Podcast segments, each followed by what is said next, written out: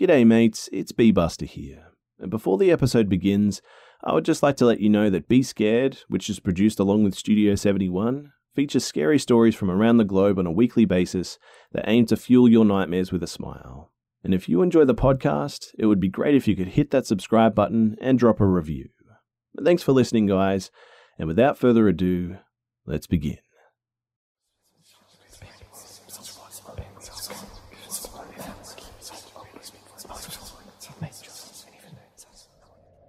While deployed to Iraq with the army, one night I'd been assigned evening guard duty in one of the camp's perimeter towers. These towers were just upended concrete pipe, 10 feet in diameter, with a roof, floor, and a ladder inside. It was only two stories up, and in each tower was a, a set of night vision goggles, a pair of binoculars, a machine gun, a radio, and a spotlight. There were two of us per tower on each shift, and on this night, it was me and my buddy Smith. It was a quiet, cloudless moonlit night. So our camp was small, and it was situated on a low hill. Five towers in total protected the perimeter, with number three being the one facing the rear of the camp. We had mostly an unobstructed view out for at least a mile in all directions, but there were small hills and valleys, no more than six feet deep at the most. Otherwise, it was just empty desert. While we scanned our sector, Smith and I, we just shot the breeze. We complained about the war, talked about going back home, having a beer, and meeting girls. It was the best way to pass the time, really. Then, at some point during the night, we hear what I can only describe as the shriek. It was like nothing that I'd ever heard before. The sound came from somewhere off in the dark, maybe 30 or 50 yards away from us. It was short, barely a second and a half long, sharp and loud, ascending in pitch, something that could have been either woman, child, or animal in distress, or an animal in anger, I guess, but it stopped my heart, whatever it was. It was even more frightening in contrast to the calm quiet of the evening. But then it happened again, and then again. Smith, you hear that man? I asked. Yeah, what the heck is that? He said, grabbing the binoculars and looking out. Uh, I don't know, man, but whatever it is, it's freaky, I said. Get the light out there, Smith said. I got the spotlight out, scanning the desert, but there was nothing out there. I kept moving back and forth. Get the night vision, Smith said. Again, I scanned the desert for as far as I could see, but there was nothing, just empty night air. We got on the radio to the watch commander. HQ, this is Tower 3. Did you hear that? Over. The radio cracked, then responded. Uh, negative 3. What am I supposed to hear? But then the noise had stopped. We described what we were hearing and asked the other towers if they heard anything, but no one but us heard it. Watch Commander checked back with us a couple of times, then came up and looked for himself. He tried the night vision, then the binoculars with the spotlight, but nothing but sand. The shrieking was gone, and all was quiet again. We finished the shift with no more interruptions, just the same as before, except for one difference, I guess. I stayed perched on that machine gun, watching the night all night. In the morning after we were replaced, Smith, myself, and another buddy from the watch commander's office, we went out the gate and headed in the direction of the noise. About 30 yards from the gate was the most horrific thing that I had ever seen. Scattered in about an eight foot diameter was a, a splashing of just an absolute mess with bits of flesh and you name it. And none of us could tell if it was human or animal, but whatever it was, almost nothing was left of it. What scared us most, though, is that from the side of the blood, we had a direct line of sight straight to Tower 3. And even without the spotlight, we should have been able to see whatever had taken place here. But neither of us in the tower saw whatever did this. Even the watch commander himself came out to investigate. A report was made and a brief search of the area was conducted. But strangely, there were no footprints or even paw prints. No drag marks, no patterns, nothing. Whatever it was, it shrieked three times, left nothing but blood and flesh and an absolute mess, and then just disappeared. It was well within eyesight of us, but it was never spotted, and honestly, it just seemed to vanish. It's been years now, and I can still hear that desperate noise, and man, every time I think about it, it gives me chills.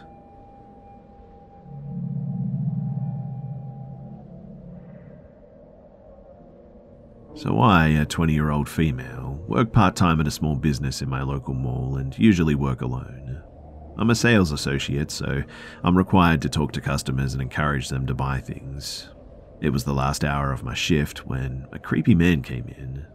He was about mid 40s, and everything about him was odd. Clothes didn't fit, expensive shoes, socially awkward. He originally asked a pretty standard question about a less expensive item that I happily answered. After this, though, he continued to ask questions, almost as if he wanted to keep my attention to him. He then asks if he can try out our most expensive item in the store, which is a massage chair, and I said yes. We let everyone try it out. At this point, I just thought that he was innocent yet socially awkward, and he gets into the chair to try it out, continues to ask unusual questions. We chit chat a bit, and I tell him the massage chair's features and the price of it. When all of a sudden, the questions get more personal. He asked what high school I went to and if I missed it. Me being naive, I said the high school that I went to and that I didn't miss going. He said some story about a teacher that I'd never heard of and said that he missed high school a lot. He asked if I lived around there, to which I avoided that question, but implied that I lived close. He then repeatedly asked me the price of the chair and asked me to calculate the price along with that second most expensive item in the store as well. I thought that he was actually interested, and I was convinced that he was about to buy it. We made commission on the chair, so I ignored his creepiness because I wanted to make the sale.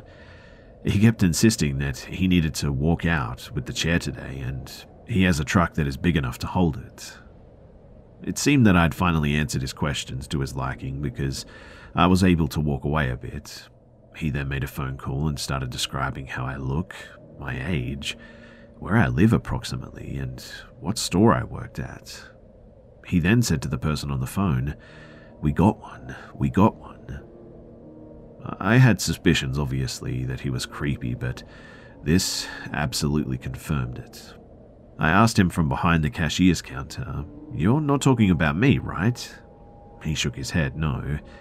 He then stood up from the chair and said that he'll not be buying the chair today. I was scared and alone. Nobody else around but me and him. I ran to the back and grabbed all my stuff and pulled out my pocket knife. He then left the store and hung out right outside the only entrance or exit. I didn't want to leave, but I couldn't stay inside the mall. I waited for him to go out of sight and then quickly locked the doors and I ran outside to my car. I called my manager and she said that I have to close the store properly, turn off the lights and count the register and all that so she told me to go into a nearby store in the mall and call a security escort. I did that, was escorted back to the store to close up, and was also escorted back to my car with no further incident. Now, I live in a city with one of the highest rates of human and sex trafficking in the country, and I genuinely believe that I was being targeted by a human trafficker that day. I know hearing this secondhand, it may not exactly seem that way, but if you had been there and if you had heard the creepiness and the phone conversation, I honestly think that you would agree with me.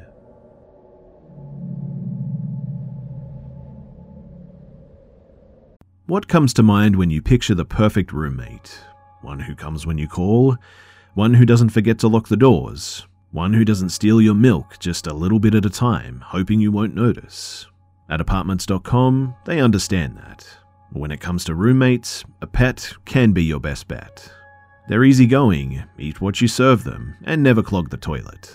That's why they have the most pet friendly rental listings on the internet. And with instant alerts, you'll know the moment your perfect pet friendly place becomes available. So, when you need a place that's pet friendly and human tolerant, check out apartments.com, the place to find your pet friendly place.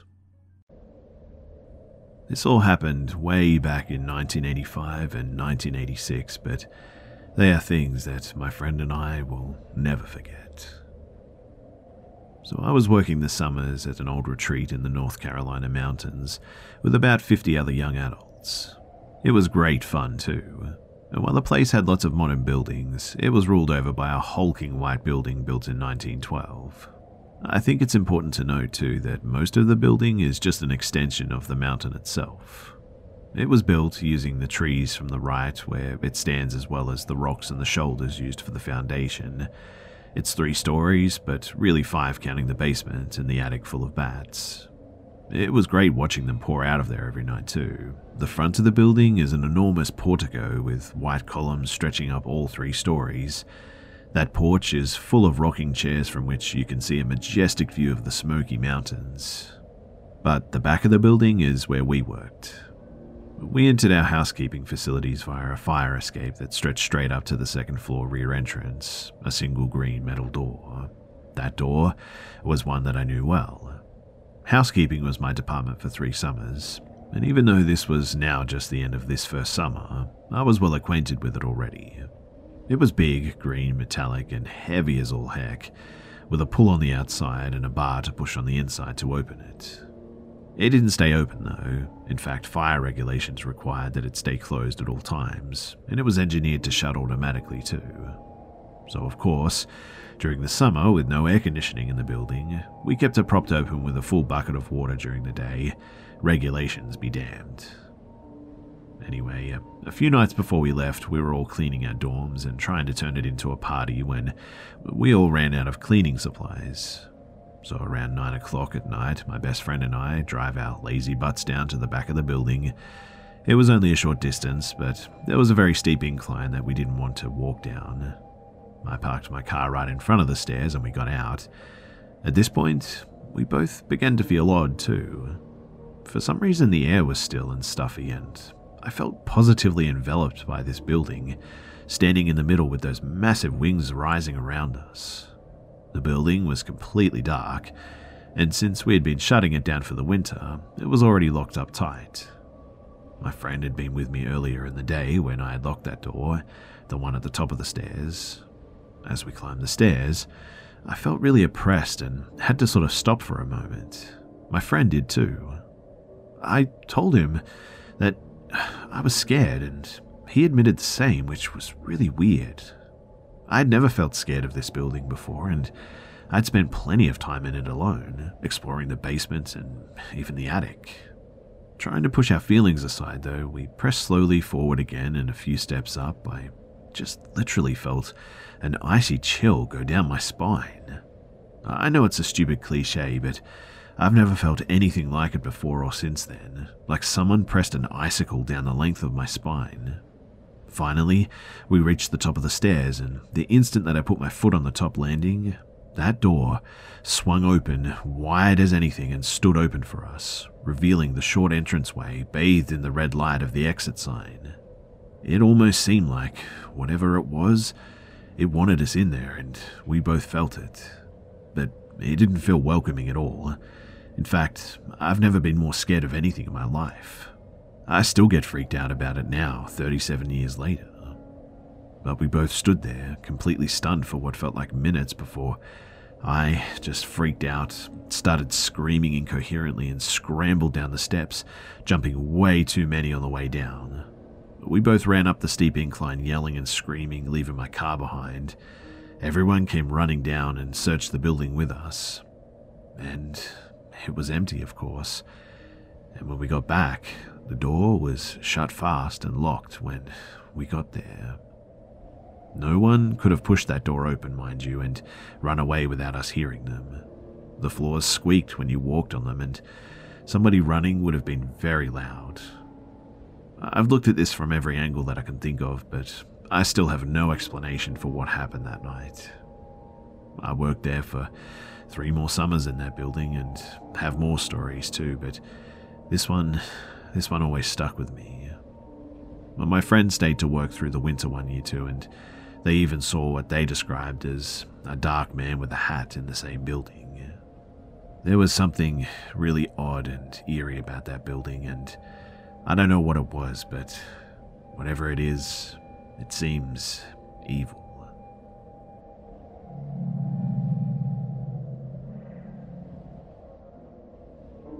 So, my boyfriend, Jason, 27 male, and I, 23 year old female, went on a month long trip camping to multiple states. Everything had been going really well until October 9th, we decided to ditch a campground reservation and we randomly pitch our tent near an Albion basin within the Uinta Mountains, Alta, Utah, not far off the lake trailhead there. We parked our car around 3 pm at the Albion Basin campground, closed for season. Admittedly, it was a little tense because this was our first dispersed camping attempt and we had no proper backpacking gear or anything. Upon arrival, we realized the area that we wanted to pitch our tent was about two miles uphill. At this point, we started to express regret as we had planned a campsite in Nephi, Utah, that we decided to skip on a whim. So, after grumping around a bit and having a large lunch to avoid packing food, we packed our backpacks with the best gear that we had to get through the night as it was going to be 25 Fahrenheit out. We set out up the trail, seeing the occasional family or couple heading down the mountain. As we trudged on, we both started to feel a bit strange though, as if we didn't really even know why we were doing this. As if we should have just gotten a hotel instead of trying to play backpackers for the night, but we both felt like we had something to prove, so we continued. Fast forward, we made it up to the lake, totally empty, so nothing like the pictures. It was disappointing and eerie, to be honest.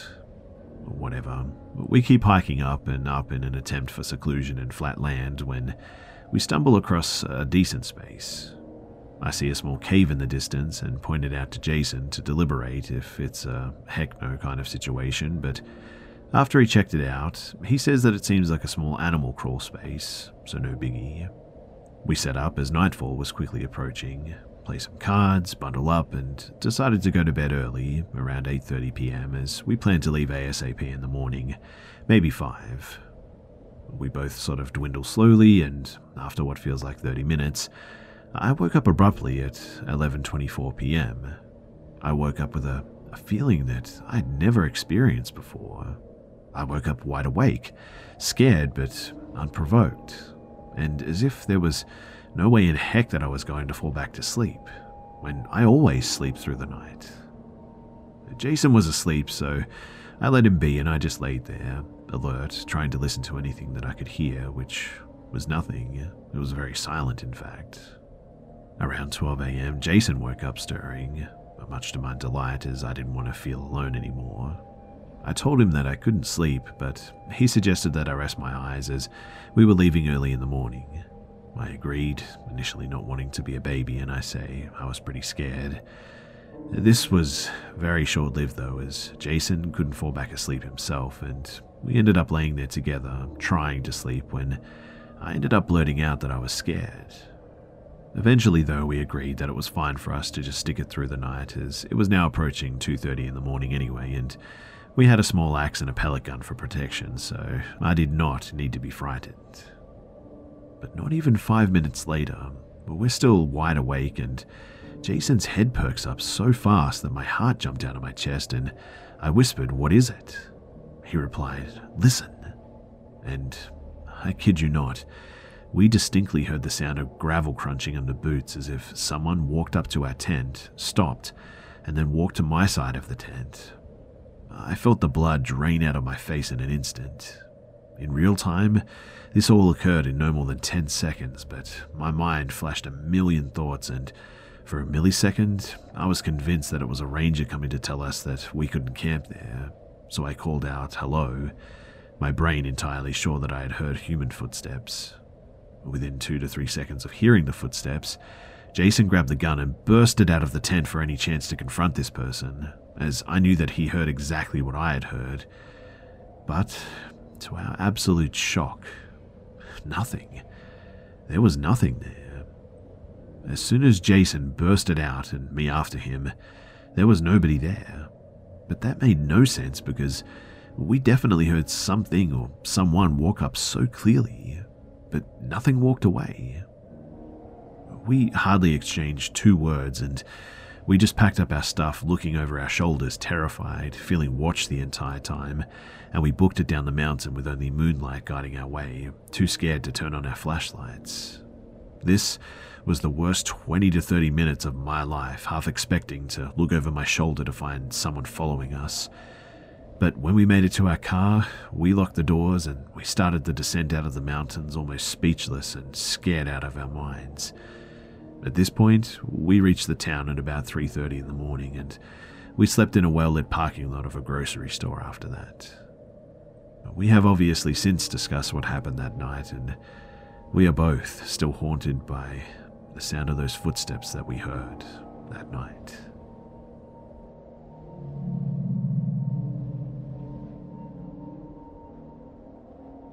I, a female and 26, live in a flat building in a good area.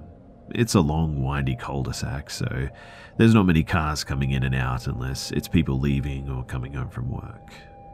My boyfriend, he's away in Thailand for a month, and we usually take the dog out together at night. I went myself, which I was fine with. I mean, I usually feel safe. But last week at around 8 pm, I left the flat to take my dog for a pee. My dog is extremely excitable, especially around other people. She just had her spray surgery. She has a cone on her head and stitches that have to heal.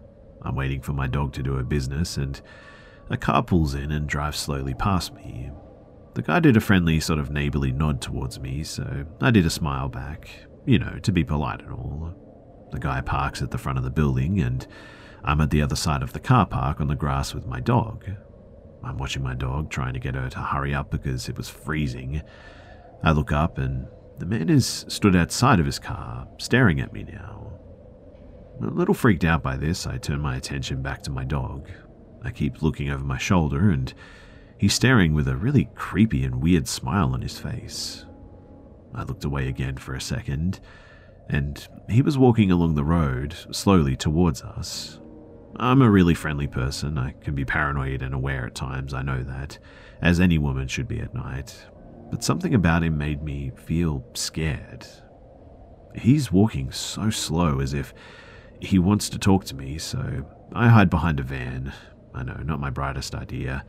And I'm telling my dog, hurry up and pee. I can't see him anymore all of a sudden, though, which terrified me, to be honest. All I hear are footsteps coming towards us.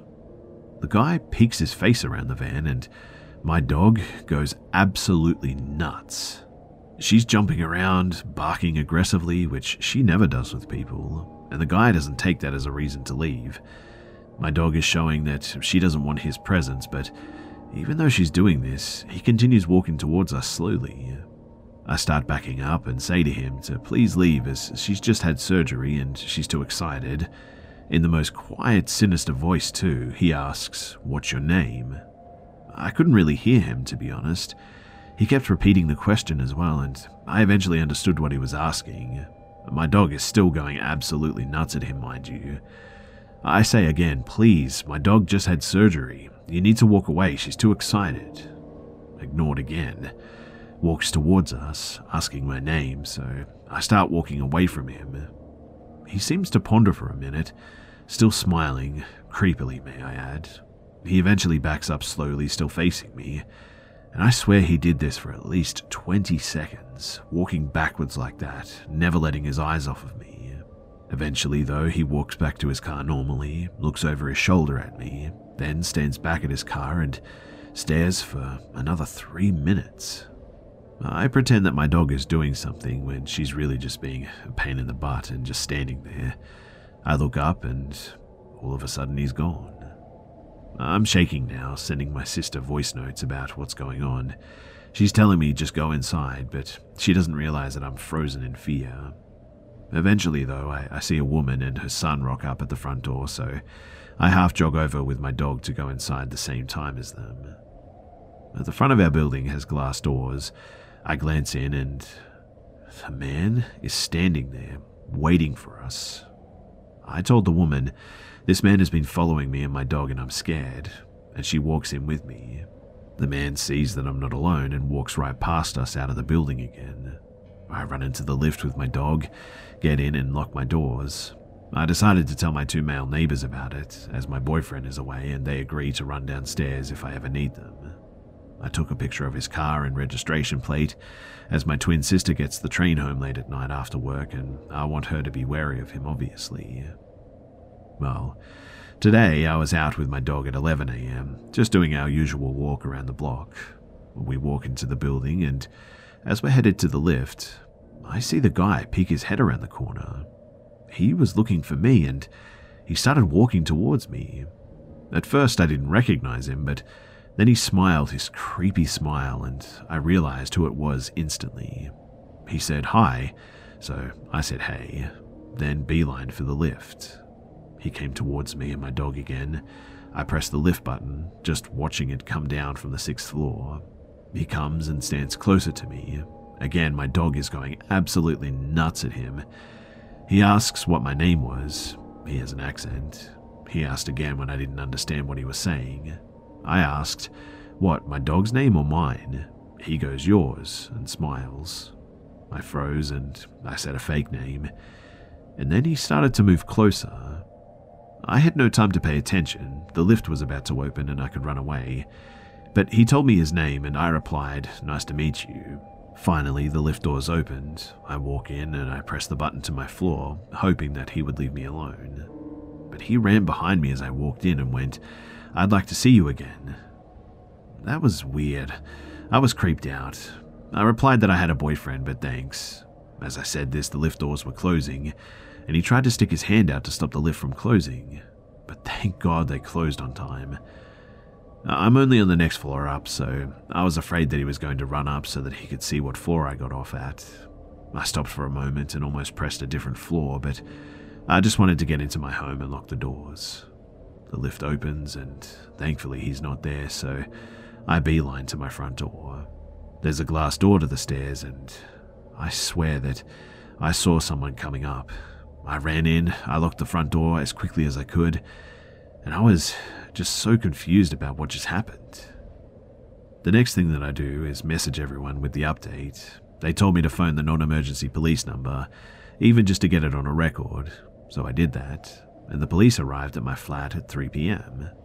I explained everything to them, and they said that I could either A, get the police to go to his front door and tell him to knock it off, or B, next time he does something like that, tell him to leave me alone, and if he doesn't, phone the police as it would then be considered harassment.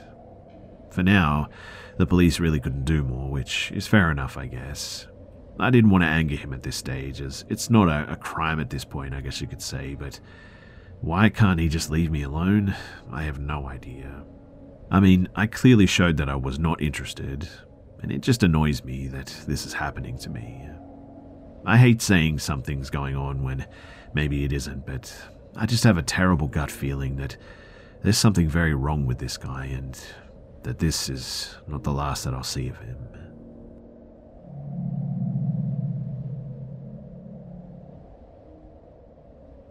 So I used to work in a factory, third shift, 12 hours every night. You'd rely on your partner at work to talk all night to get you through the shift, and I always enjoyed teaming up with this particular dude because we both hold convos well and always have some interesting stuff to say. Anyways, I'm like 27 at the time and he's in his 50s. I figured that he'd have a crazy story or two, so I asked him about paranormal stuff if he'd experienced anything. He tells me this unbelievable story that I have to say is either true or he copied it from some Amazing Stories episode from the 80s or something like that. But here it is. So there's a town in Ohio that's very old, very wild, forests, and not much around there except a farm or two. And he claims that each time he went out there, he would notice that his watch would malfunction or his compass would act weird and he'd have missing time and things of that nature. So, him and his buddy were out there hunting in this forest one day. They hunt all day, don't think that they killed anything, but they decided to leave. But they're hiking back when a dude, about 30 years old, approaches them on a dirt road on a tractor, clearly a, a farmer type guy. He questions my coworker and friend and tells them that they're hunting on his property. They immediately apologize and strike up a conversation, and the farmer man takes a, a likening to them tells them that the next time that they're out there, if they should get approached or have any issues, just mention his name and they'll be okay. Well, two or so years go by and they get together again to go hunt on this property. A similar thing happens where a young man riding on a mower or a tractor approaches them and they realize that this is a different guy. They tell the young man that they have permission to be there from the owner, farmer guy from before, and he proceeds to tell me that the young man that they were speaking to gives him a strange look. The man says, You're telling me my farmer man told you guys a couple of years ago that you could hunt out here? They said yes and described the prior interaction. The young man looks puzzled and tells them to follow him back to his old farmhouse.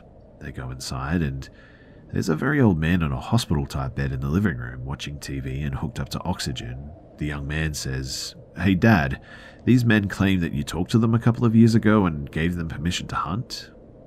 The old man looks at my co worker and his friend in bewilderment and says, I remember you two.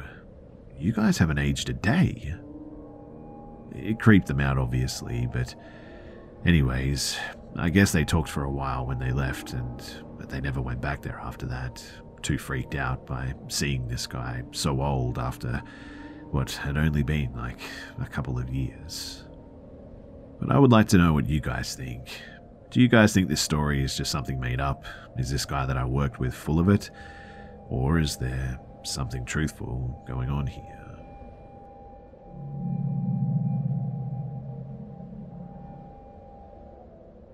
So, yesterday, while returning home from my work, I was exhausted, and at some point, I strayed from my routine way back home and I decided to sit down on a bench at a small park. The park was empty at the time, and about five minutes later, a young man that I'd say he was in his late 20s to early 30s, dressed in a business suit, holding a briefcase, sat on the bench across from me and started to occasionally stare at me. Later on, he got up and sat next to me on a bench and said, How are you, Jennifer? He had a British accent and he was speaking in a very exaggerated manner. I was surprised and thought that this was someone that I must have known from college or high school that I just didn't remember at the time. And when I asked how he knew my name, he simply replied, Oh, it doesn't matter, and then put his briefcase to his lap and clasped his hands on top of the briefcase. At this point, I started to feel worried, and I asked him again how he knew me, but before I could finish my sentence, he interrupted me and said, I'll get into it in a little while, but first, let me ask you, are you satisfied with where you're living right now? And then just said my entire address. He then said, What are your thoughts on your workplace? Are you satisfied with your wage? And then he correctly stated my wage. At this point, I was getting really creeped out by him and asked him who he was again, and he calmly replied, It doesn't matter at this point or moment. I don't recall what exactly he said, but right now, what matters is that I want to help you. He then went on to state a lot of personal information about me that I wouldn't think anyone would ever know, and he especially knew a lot about my personal relationships, about people that I know. As he was saying all this stuff, I started to pack up my things and got up from the bench and asked who he was and what he wanted in a sort of worried manner. He didn't answer me and told me to calm down. I then yelled at him, asking what the heck he wanted from me and who he was, and he didn't say anything, and he did this very weird thing where he sort of rolled his eyes first and then slowly turned his head behind as if someone was standing behind him and just said, Very well then. The way he did that was so strange, though. Like, almost as if he was a character giving the camera a side eye and breaking the fourth wall. He picked up his briefcase, got up from the bench, and he started to approach me.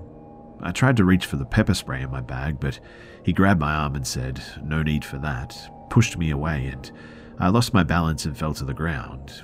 And then he quickly walked away. Obviously, I was really scared after falling to the ground and didn't know what to do for a solid minute. When I got back up, I went the way that he walked away, but I didn't see him. Which was strange because I should have been able to. It was then that I decided to just get out of the park and just go home. Overall, his mannerisms were really strange, and he used his hands in a sort of elegant manner a lot when he talked, like as if he was a theatrical actor. And as I stated before, he spoke in a British accent. I live in the US, and spoke theatrically as well, if that makes sense. He was tall, very well dressed, clean shaven, had short, slicked hair, and was wearing circular glasses. Another detail that I noticed was that he had this square pin on the lapel of his blazer. The pin was white and it had sort of like a little black trident on it.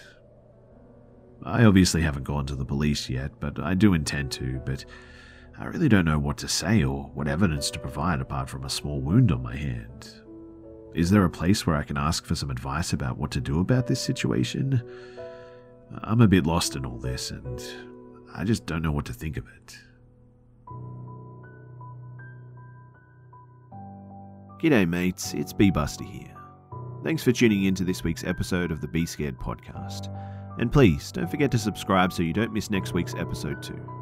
Also, it would be much appreciated if you could share this new podcast with your friends and family and on social media too. Thanks again for listening, guys, and I'll see you, mates, in the next one.